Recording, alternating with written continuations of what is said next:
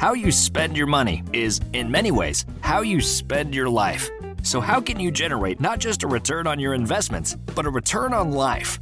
Welcome to the Own Your Wealth podcast. Whether you're a working professional, a small business owner, or thinking about retirement, listen in as host Jason Deshayes of Cook Wealth discusses tax strategy, financial planning, and more to equip you to live life empowered and truly own your wealth. Welcome and thank you for joining us today for Own Your Wealth with Jason Deshayes. I'm Wendy McConnell. Hey there, Jason. Oh, we're going back to the cowboy look, I think. you said it was your favorite. It is my favorite. It is my favorite. I was just thinking about we we've got a conference coming up in the fall with in, in Arizona. And so it's kind of the think of the saguaro cactuses and the Oh, western yeah. theme of things. Howdy, partner. Howdy.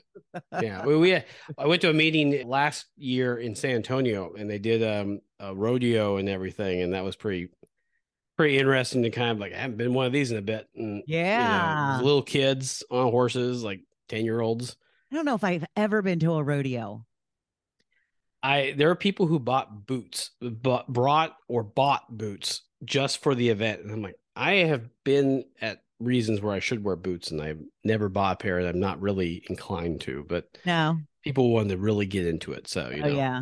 Works out pretty good. sounds pretty fun. So, what are we talking about today? Well, so we're gonna wrap up our series on the five uses of money, and we've had episodes talking about giving, and that's being giving away resources to others for the for not your benefit.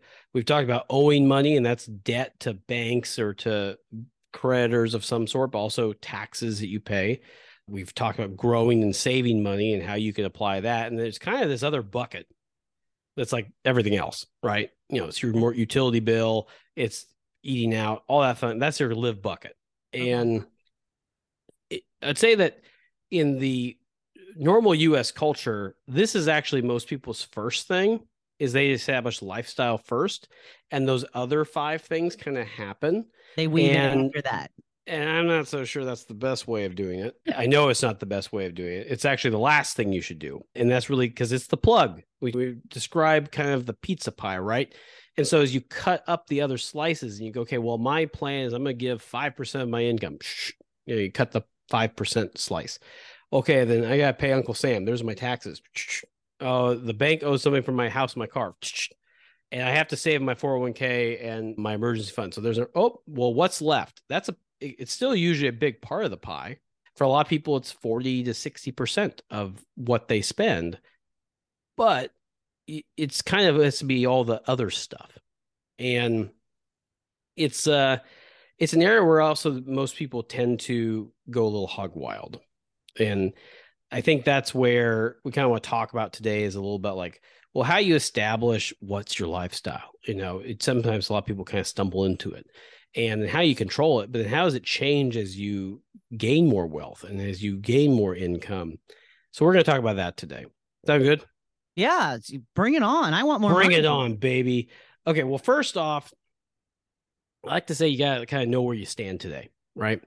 And some people are trackers or software. Some people are like they use the envelope system, and that's really I mean, that's old school. Is when you go to the ATM, you get cash, and you take the cash to the grocery store. And every time you got your envelope, and you kind of pay it out, and then what's left that kind of determines how much you spent.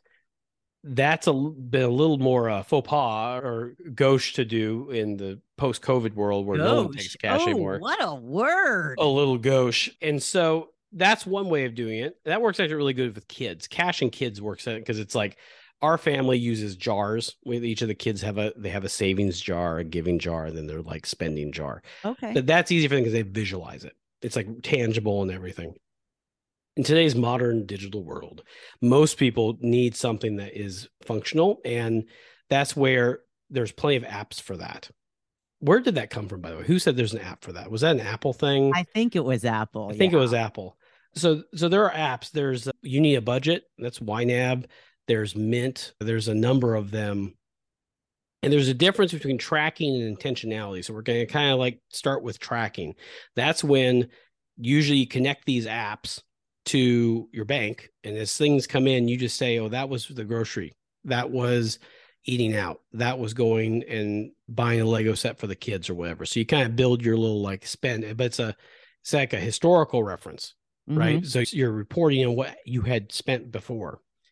The next step of that is really kind of like projecting out like a spending plan. And I'm not saying budgeting because most people use budget as a four letter word. Well, It you can feels just change that constrictive. spending plan. It's the same thing. Plan's a four letter word, I think, right? I mean, do you like the term budget? What does that mean to you, Wendy? If you hear someone say, here's your budget, what does that kind of res- what does that feel like to you? It feels like something that I can't adhere to. Yeah, you like you gotta stay within these little Right. here's your path. You gotta do this. And you if you go over budget, you're gonna get in trouble. Right. And especially if you work for government entities or something, if you don't spend your whole budget, you lose your budget. So right. there's this negative feeling there. So that's where we like to say this is it's a plan. It's intentional. God, there's the bingo card again. We've we talked about I've talked about the bingo card in past episodes. Get your marker, get your dabber out. We just use the word intentional. So there we go. Go for blackout. The the intentionality is like I'm going to think ahead of what I'm going to spend and I'm going to allocate money to that. And I think uh, my wife is fantastic at this. Uh, she kind of runs this for our family.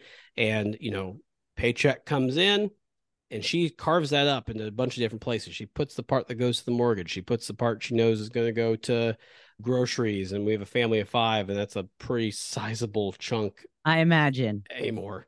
You know, dog food, gas, utilities, and she kind of carves up before she spends it. So this is like money comes in, and we know this is this may not be spent for two or three weeks. And so it gets accumulated. And what's kind of neat about that intentionality, though, is you end up starting to build a surplus, right? Because you're thinking about the car repair. I know I'm gonna have to get the oil changed. That costs about seventy dollars. So I gotta start putting a little bit every month into the to the car bucket and you start filling it up. And eventually when those expenditures happen, you've already gotten planned for because you were being intentional about how am I going to spend this money? And that includes all the regular stuff and even the, you know, in the summer, we live in North Carolina. It's hot. Let's not argue. It's hot here. It's it's humid and hot, and that's why the pool's there, and that's why the air conditioner better work. But your electric bill is going to be higher in the summer. Oh yeah. And you get the occasional cold spell and it's going to be cold. So you got to have heat. So you have those like weird, some people like to average them out and you can do that with your utility company. You can spread the cost and they kind of average it for you.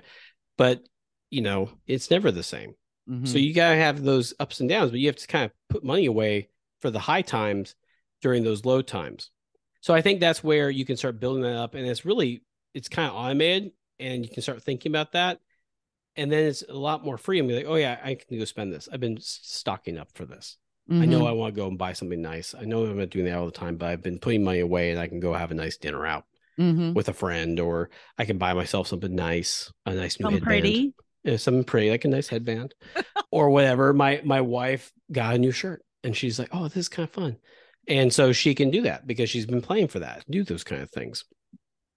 And I think that's where you can kind of establish those, okay, this is where I know I spend my money. And then it gets to this last step. And the last step is the hardest one, I think. Go figure, it's the last step. But it's also the most mature step, which is saying, when's enough? And it's really easy. And I've seen, I've had clients who have had these ratchet up major shifts in income because one, when he was a doctor and he started work, he made nothing. He was in residency, he made like 50 grand. And then he got into private practice and made $125,000 one year, a quarter million dollars next year, half a million dollars next year. That's a major shift in income. And a lot of times with people is as that money increases, the lifestyle goes right up with it. Right. And because they're keeping up with the Joneses, their peers are driving Teslas and their peers are in really nice houses in the best part in gated communities. And it's not saying you can't have that, but there is a point where you have to cap it, right? Because if you don't, you can't do all these other things. And the a really mature spender, uh, and I'd say someone who's mature in their financial, usually with some coaching through people like us, is putting that hard line in there and saying, yeah, here's your lifestyle. You can live a really comfortable lifestyle, but you have excess. And then it gets intentionally, but but because you cap that living number, it didn't make it the plug and fill and spent everything else you didn't save or pay the government or what or a bank or give away, you're actually gonna keep that pie sliced and then you're gonna repurpose the other stuff for better positive uses. Okay. And I think that's pretty cool. It takes a long time to get there. So I don't want anyone listening to this is going, well, Jason, that sounds delightful. I'd love to be able to say I lived my not bougie, you know, penny pincher life. And it's not about that. It's not about penny pinching. It's just saying wins is enough. And right. I don't know, Wendy, if you if you had someone come up and tell you that, okay, Wendy, I want you to put a stake in the ground, say this is my lifestyle. Does that seem like that would be an easy conversation for you? Yeah, I you do. Would? Yeah, I think you wanted me to say no, though, right? no, actually, I actually am glad you didn't I say no. A lot of time thinking about this. This is good. Actually, I would love to hear that. So tell me a little bit like what your thought process is on that. So you get to like, let's pretend you're my client. Like what okay. when I I say Wendy, what, do you have like a set lifestyle that you're gonna do? Like walk me through what you think as a non-financial person with this. Okay, my goal is to I'm going to stay in the house that I currently live in, love my house, pay that off. I want to make enough money to help my husband retire. I want to be able to make enough money to help my husband retire so then we can travel. And I want to spend a month in Europe and a month here and a month. And I want to have the freedom to stay where I want while doing my work remotely mm-hmm. and choosing where to be at that point in time. Maybe uh, along some point along the lines, I'll get like a house in Arizona, maybe Florida, something like that for a winter time retreat. But that's basically what I'm thinking. I mean, I don't need super duper cars. I mean, I might buy a, you know, fancy purse here and there, but it's nothing that I have to have. So you have you've what you've done is said, I see my future. Oh, yeah. I know what I would like. So I know I have to make some not sacrifices, but you have to like be thoughtful now to mm-hmm. get what you want later. Right. And that's cool. And I think that's you know, the ultimately the idea is with this like live bucket is you spend less than you earn, right? So you don't want to be I have my ten thousand dollars in income and I spend my fifteen thousand dollars in lifestyle. That doesn't work so well. No. But, but all those kind of trade-offs where you can say, hey, we're happy and content right now gives you that flexibility later. And and kind of taking this a step further is that when we talk about living, and that changes as you go through life, right? Like my wife and I, when is just the two of us, we used to take a cruise every year, and that was our thing. We have three kids and three dogs now. There is no easy cruising, right? I mean, getting five people on a boat is an expensive proposition. And so our spend pattern has changed. It's more in children's activities and those kind of things. And then as as those kids age up and out of this house, it will change again. And when you retire, there you spend money differently, right? It's maybe you travel and some people want to travel and be bougie, right? So they want to take first class and they want to have the nice resorts. Other people are like, I want to backpack when I'm in my 60s because I can. I'm in between there. yeah, and there's there's the middle, right? So, but because you're kind of establishing what lifestyle looks for you, and then I think the biggest piece is that has to maintain for a while. You can't. I don't see a lot of success where some people are like living hog wild and they're spending a lot, and maybe they make a lot, so they go, "I'm I'm allowed to do that." It doesn't just turn back off when you decide you're going to change the thing. So if you go from making let's be uh, absurd $2 million a year and you're used to just going wherever you want first class, you get first class. Well, then you lose that job or you retire and now you're on, I say, fixed income. Maybe you have a lot of income still, but you can't spend at the same pace. And that's hard for people to adjust to. And mm-hmm. as we see people sell businesses and retire, we, we actually tell them that living cost, you got to give some, give yourself some buffer that you have to reacclimate to a a new lifestyle. And even personally, when we sold the practice, there was a period of a couple months where it was like, well, this is how we used to spend money. I don't have the same flow. We have to get used to that. And we had some, we, we took some money from when we sold the practice and kind of had it in this bucket that was like, well, just in case we have some buffer here, we've got some coverage for that. Because it's not like lifestyle choices don't usually happen like you'll wake up one morning and go, I think of that meme with the cat with the sweater reading the paper. And it's like, I should go buy a blah. Like I should go buy a Tesla. You know, I don't go from driving a minivan that's got, you know, a bunch of crud in it because my children that eat snacks to then I'm going to go buy a high end Tesla tomorrow. Yeah. Maybe I do, but uh, but that usually people don't make major shifts, so it's a gradual transition in that lifestyle piece. And we want we want people to think about that again, have intentionality and really be thoughtful about what do I want my life to look like? Don't just phone it in. No one should just phone it in mm-hmm. with anything really. Be specific. A, be specific. If you want to have the first class lifestyle, you can go do that. You can make that choice. And I'm a big advocate for people make choices. Now, not all choices are intelligent. Not all choices are doable because, especially with money, there's only so much. It's a finite resource. So you can't just like have all the things you want. And I remember in as I was getting my CFP and everything, there were, you know, there'd be test questions and it's always these fact patterns that are like, if so and so wants to send all their children to Ivy League schools and they make $75,000 a year, you kind of have to make different choices, right? Because you can't do all these things with a limited pool of money and just expect to get all the favorite outcomes you want.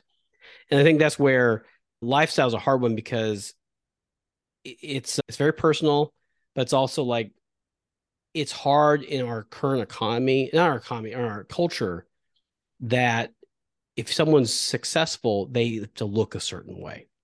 Right. And I, I would argue, I mean, you call it the millionaire next door, but like the my favorite type of people who I've interacted with are the people who you who have resources, they have flexibility, but they are themselves, very genuinely themselves, and they're unassuming because they have made choices and they've been and they do it out of an awareness of themselves, an awareness of what they want out of their life and they end up having abundance usually. And I mean abundance not just being like money coming out of their ears, but they are generally then giving to their family and they're giving to charity and they find opportunities to just be thoughtful of other people.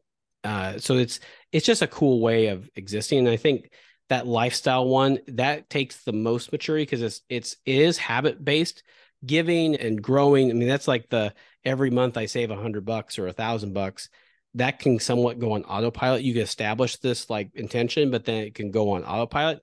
Lifestyle is one that every day you make a choice. Am I buying this thing or not? Mm-hmm. Am I buying the thrift store stuff or am I buying the brand new off the rack stuff? And those micro choices, you know, add up Right. and it allows you to do other things. Like and i'm a big i'm going to say i'm a big fan of the thrift store. My wife is a thrifter. I think that's the official phrase you use for people like shop at the thrift store. But she has like filled my closet with super cool shirts like dress shirts when we went back to the office. And it was like they cost like four or five bucks each wow. but some of these were like $60 shirts if they bought them brand new and i'm like you can do that i'm so proud of her for finding those things because that's like for me it's kind of the best of both worlds. Again, right. a nice thing that looks cool, but I didn't pay a ton of money for it. And I don't have the shame or any sort of shame of someone else has put this on their skin before me. I mean, this went to the laundromat. I saw I saw the tag from the la- right. laundry service. I'm like, this is clean as anything else. But those are the kind of choices we make as a family that enable us to then say, hey, when we find something cool that we want to do as a family, we can do that kind of stuff because we made yeah. the different choices. So I just think that's a this is an area where it's hard because it's I can tell you as a financial advisor, it's been those are some of the more uncomfortable discussions when people are having issues with their finances. Is like, so do you really need to do that? Do you know how much you spend? Right. And then they're like, I don't know. And then you get them to do it, and like, oh man, like yeah. they could be mature. You think like they should have they have all this money or they have retirement savings, they have stuff, but they're really kind of far on that that chart kind of on the back end where they haven't even started figuring out how much they spend every month. Well, and I think a lot of it, you know, a very common example is, you know, do you get coffee out every day? You mm-hmm. know, are you going to a place that's charging you five, six, seven dollars for a cup of coffee when you can make it at home for, you know, 29 cents? That's a big factor. And then these automatic payments another issue that you really have to keep on top of. Oh, subscriptions uh, many, are dangerous. Yeah, how many streaming services do you have? I just actually went through and cleared out some of my streaming services because it's just they've gotten high. I mean, Well, when I and- signed up for them, they were nothing, but now they're high.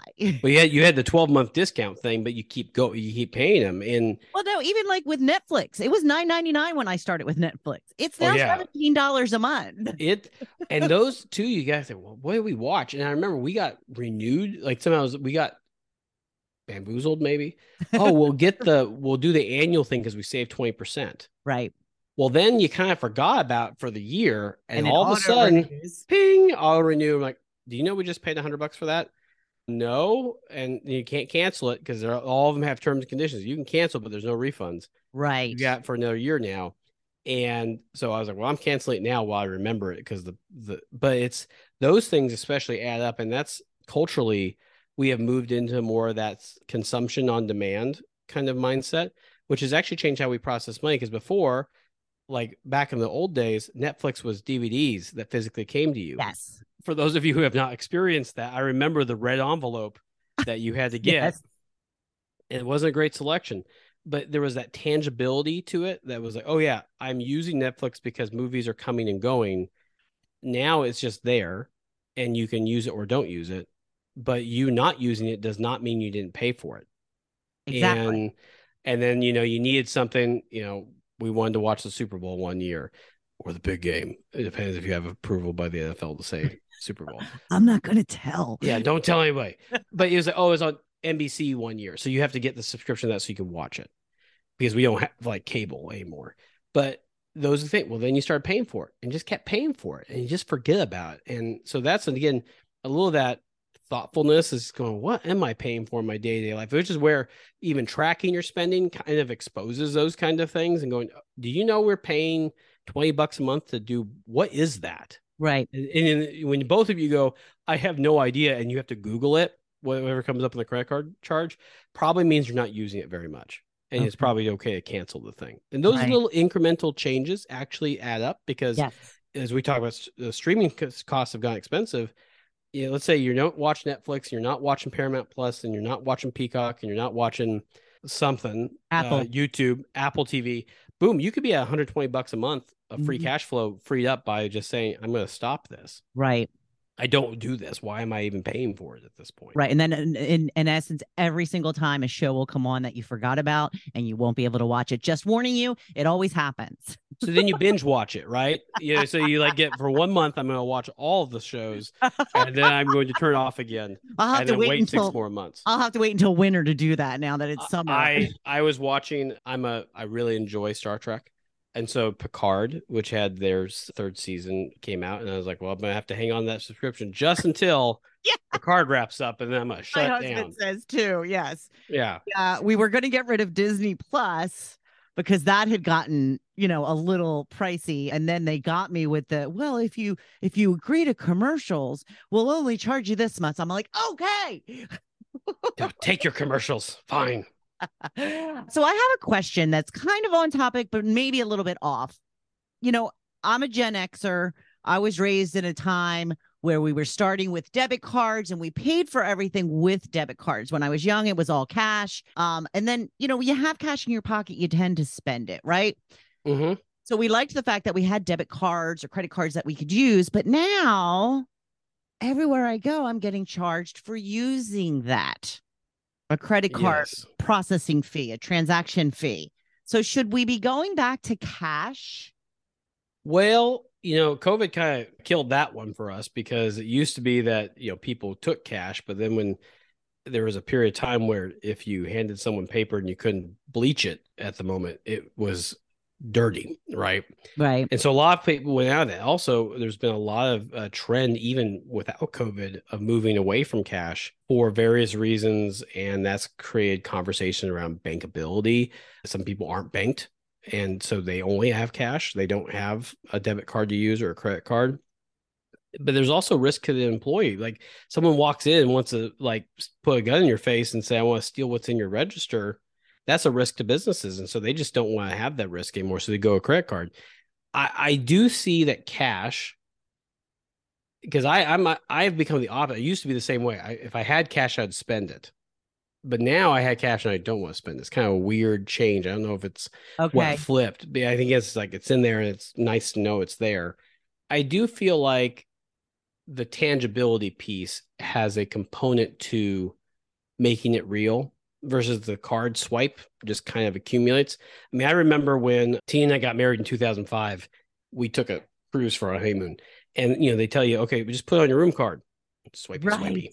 And so you know, I didn't look at receipts, just swipey, swipey. And then all of a sudden, the last night of the cruise, we like pull up the bill on the TV, and I almost fell over. I was like, "Holy crap!" Because it was the gratuity, and a, so they charge a, a, fee, and then you, you know, you like the bartender or whatever, and give them a tip, right. and then you, then you had the drink or the food or whatever you did, and so there's a part of it where man, like I, I again dating myself. I remember travelers checks Yes. And you had the, you know, those things, and they were like the, you could exchange them. You must be older than I thought you were. You know, I I I stick myself into a cryogenic chamber sometimes just to keep my age looking good. But you know, I've seen many things in my life. But the, there is something about again that having it in your hand versus like just swiping, where I do feel like some people will. It's a hard it's a hard balance for them some people are really built where if it's cash, like you're describing, they would be really responsible because it's like they know what they spend and they would, you know, track it better. There's other people who, because they use apps or something to track their spending, if it hits that card, they know exactly what they spent because it's being accounted for on their behalf through some technology. Well, and I just want to kind of clarify this. If a, a business decides that they're not going to take cash, can they then charge us for using a card? I do think it's a little sassy. I mean, I, I do think that as business sassy, owners, it's wrong. it's wrong. I do think as businesses at this point, um, and I guess this is just the transition from kind of a one way of doing business to another that we're still kind of working through.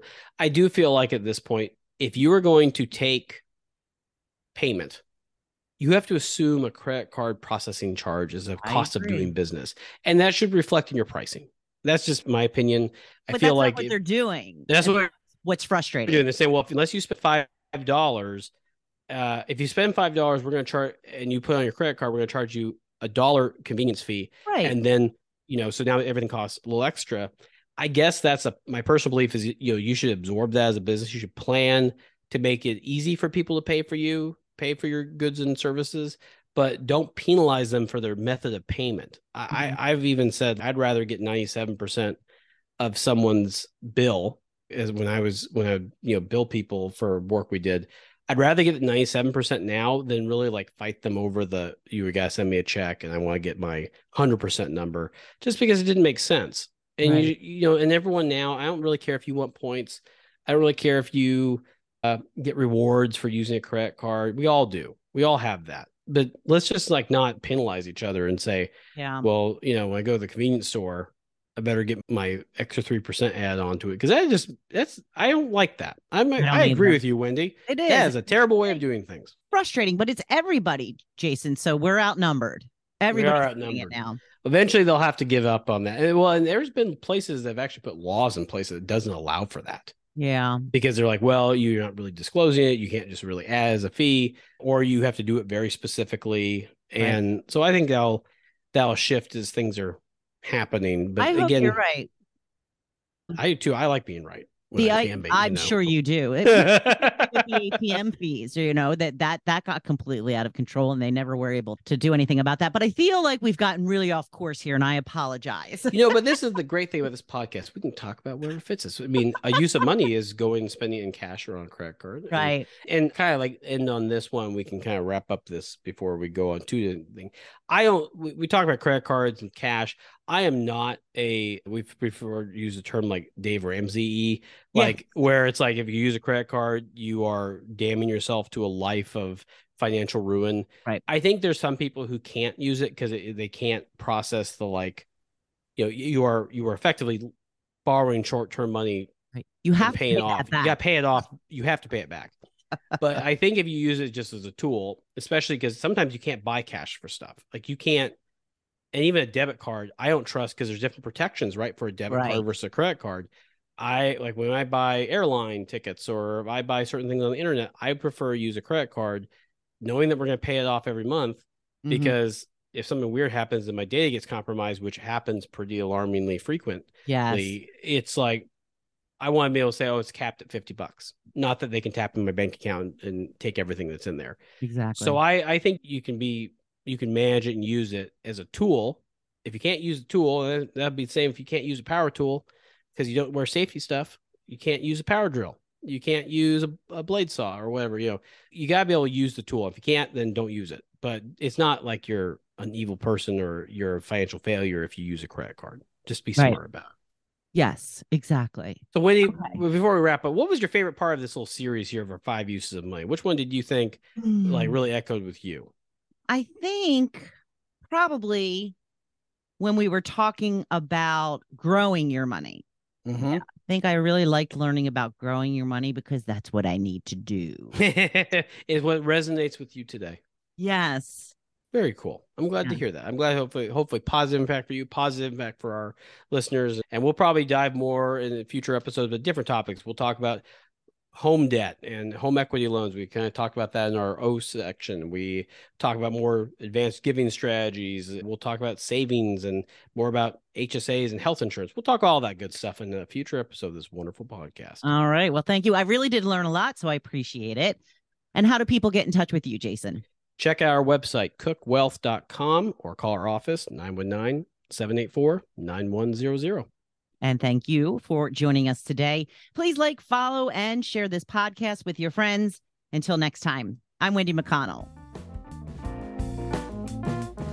Thank you for listening to the Own Your Wealth podcast. Click the follow button to be notified when new episodes become available. Visit our website at cookwealth.com or give us a call at 919 784 9100. And don't forget to click the follow button to be notified when new episodes become available.